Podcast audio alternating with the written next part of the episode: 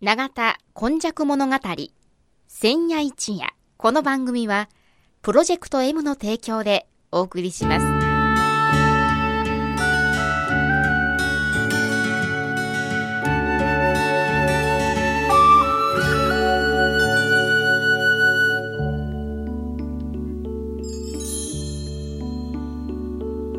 神戸は港があることで多様性のある街となりましたしかしその港というのは神戸港だけを指しているのではありません。山から海へと注ぎ込む川のある地域には素晴らしい砂間が広がり海の流れと川の流れに相まった。この永田地域一帯も神代の昔から自然の生んだ港がたくさん点在していました。そして港は海外からの素晴らしい知恵や文化をその往来する人々と共に受け入れる場となり豊かな暮らしを生み出していったのです。つまり自然が生み出した小さな港が瀬戸内海を望む永田地域にはあちこちにあり長い長い時代を超えた昔から大陸や朝鮮半島の人々との交流を紡いできたのです。この番組「永田今昔物語千夜一夜」これはこの地域を育んできたこれらの多様な人々の往来とそしてここが住みよいということで定住してきた人々の培ってきた様々を一人一人の視点で読み解き解析し永田の多様性これがこれからの時代の大きな力になるというこの地の歴史を掘り起こしながら未来予想図を皆様にお届けするという番組です。毎週土曜日の夜の7時15分からの15分間 FM ワイワイからお届けします。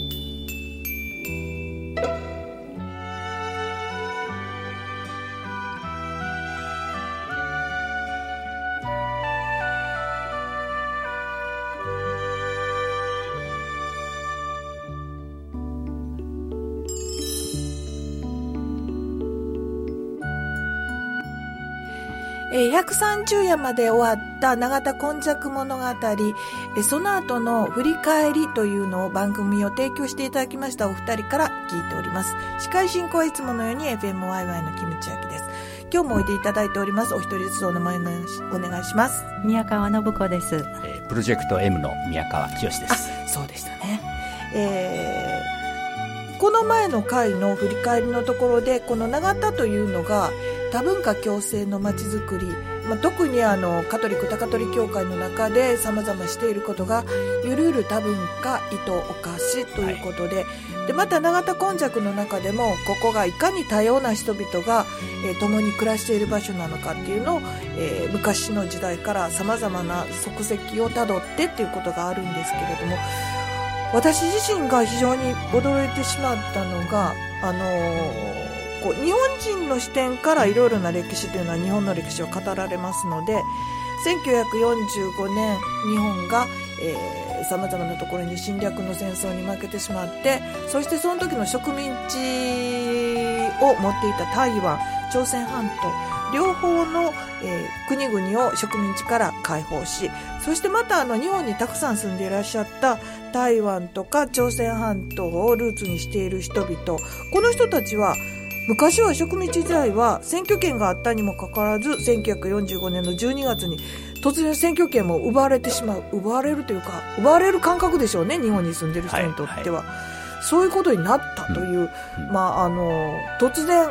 日本人だぞって言われるし突然いや違うからこの日本国民ではないので権利は没収しますっていうような、そういうことが起こったっていうのに非常にびっくりしたんですけれども、はい。はい、永田はやはり1995年の阪神・淡路でも FM ワイワイが生まれたのがやっぱり在日コリアンの歴史、多重している、えー、そしてまたそれに連なってたくさんの、えー、他の国々の人たちが、えー、ケミカル産業ということで共に暮らしているっていうところを考えるとこの権利の没収っていうのはすごいことだなと思います。ね。はい。うん、で、またあの、えー、この地域には、その総連とか民団っていうような、うん、えー、政府組織ともつながっているようなところではない、さまざまな在日コリアンのいろいろな取り組みを行っているところも、あの、95年からかなり生まれているんですけれども、はいうん。そこでのお話っていうので、阪神教育闘争、はい。まああのえーっと今昔物語の中でも在日の話はいくつも靴とはい。つながって出てきましたが、はい。そこでのお話を少し教えていただければと思います。りました。えーちょっと話は、えーずれたところから始まるかもしれませんが、えー憲法を、日本国憲法が新しくなって、はい。そこの第10条に、えー国民、日本国民は法律で定めるというのがあって、えー国籍法っていうのがその後でえー出てきたわけなんですけれども、えーえー日本国憲法の中にはあちこちで国民っていう言葉言葉がいっぱい出てくるんです。で、例えばですね、日本国民は、えーすべて教育を受ける権利がある。教育は無償であるとうんいうことなんですけれども、お在日朝鮮人の人、台湾の人は国民じゃないわけですから、教育、義務教育を受ける権利がない。はということなんですね。それがずっと来てる。で、それがもう一つ問題なのと、それからもう一つは、えー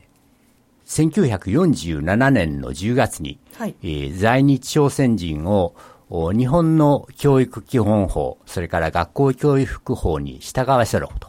いう、えー指令が GHQ、はい。つまりマッカーサーから来まして、えええで、それでその翌年の1月24日には、えー日本人学あ、朝鮮人学校が閉鎖され、はい。で、えー日本人学校へ編入しろとうんうんうん。いう指示が出たんです。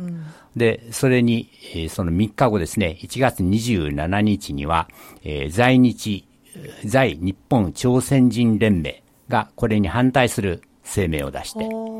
で、えーどうしてその朝鮮人の人たちが、あー朝鮮語を話そうか、うん朝鮮語を教育しようか、それに熱心になったかというと、えーまあ、関東大震災の時に朝鮮人が大虐殺されたというのは、皆さん、はい。よよくご存知だと思うんですが、えー終戦になった時も、第二次世界大戦が終わった時も、虐殺されるという噂が出まして、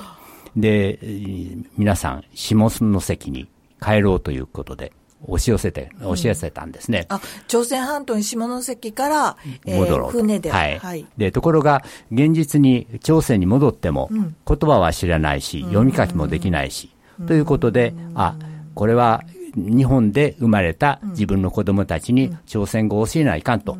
いうことで、教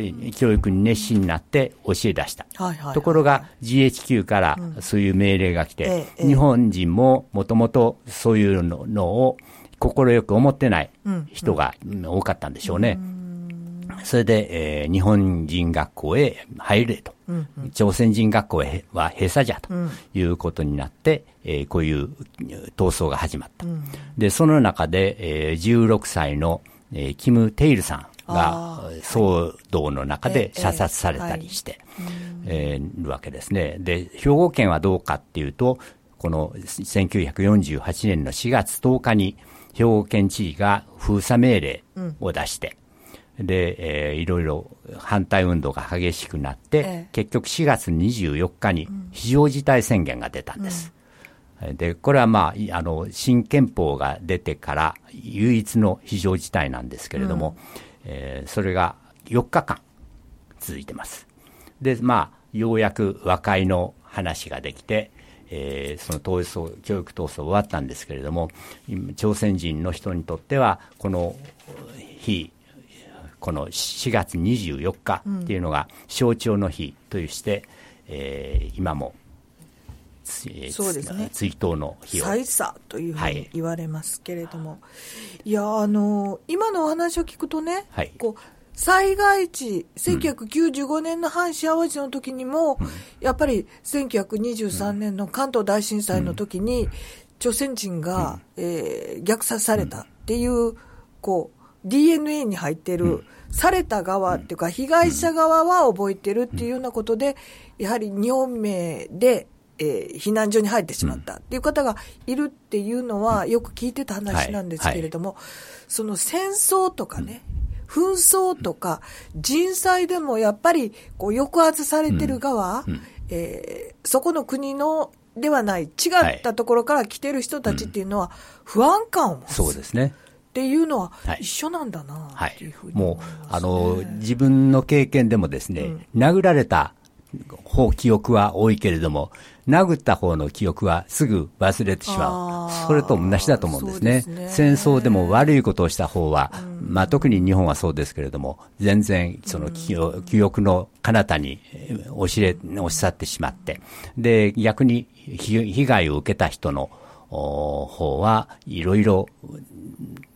癒されずに残ってしまうという。それはあると思いますね。そうですね。えこのあの、長田根弱物語っていうのは、はい、えー、この町がどういう成り立ちなのかっていうこととともにですね、うん、多様な人々が共にここに、うん、えー、昔から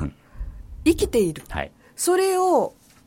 ちょっとあの、見過ごしてしまうっていうかね、信、うん、子さん、気がつかなかったことも多分あると思うんですよね。あの、今まであんまり、その、永田に住んでいながら、うん、永田のことは、あんまり考えてこなかったっていうのが、あの、もうそのまま、あの、韓国とか朝鮮の方とか、そのベトナムの方とかいらっしゃるっていうのは知ってても、その人と一緒にあの生きて一緒に暮らしてるんだっていう考えが全然及ばなくて、うん、こういうおあの永田根弱でいろんなお話聞いて、うん、あそうなんだその人間の営みっていうのは、うん、その自分だけの世界じゃなくて、いろんな方とこうやってるんだなっていうのを随分教えていただきました。そうですね、はい、えそういうことを伝えるということのためにワイワイとしては、この街を愛してくださいっていうわけではなくて、え愛し合う人たちがいるところにしたい、うん、そうですね。これは決してその、こうしろと言われて生まれる気持ちじゃなくて、やっぱり自分からこう、あ、そうやなというんで育まれて出てくる、そんな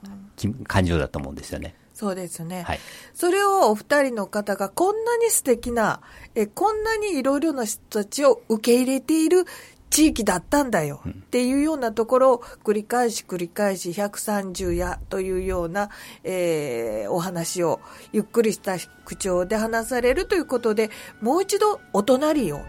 周りをいろんなところ見回していただくっていうことが必要だっていうので多分この番組の制作に、プロジェクト M としてご協力いただいたんだと思うんですけれども、はい。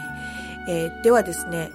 次の回、これが最後になると思いますが、はい、えー、番組を実際に聞かれて、そしてまたそこからですね、聞いた人にどんなことを感じていただきたいとか、あるいはこの街がどんな風に変わっていってほしいっていう風に、えー、お考えなのか、そこを聞いて、聞かせていただきたいなという風に思っております。はい、えー、ではですね、もう一度、今回お話しいただきましたのは、宮川の子です。宮川清です。では来週最後になりますので、じっくりとお聞きください。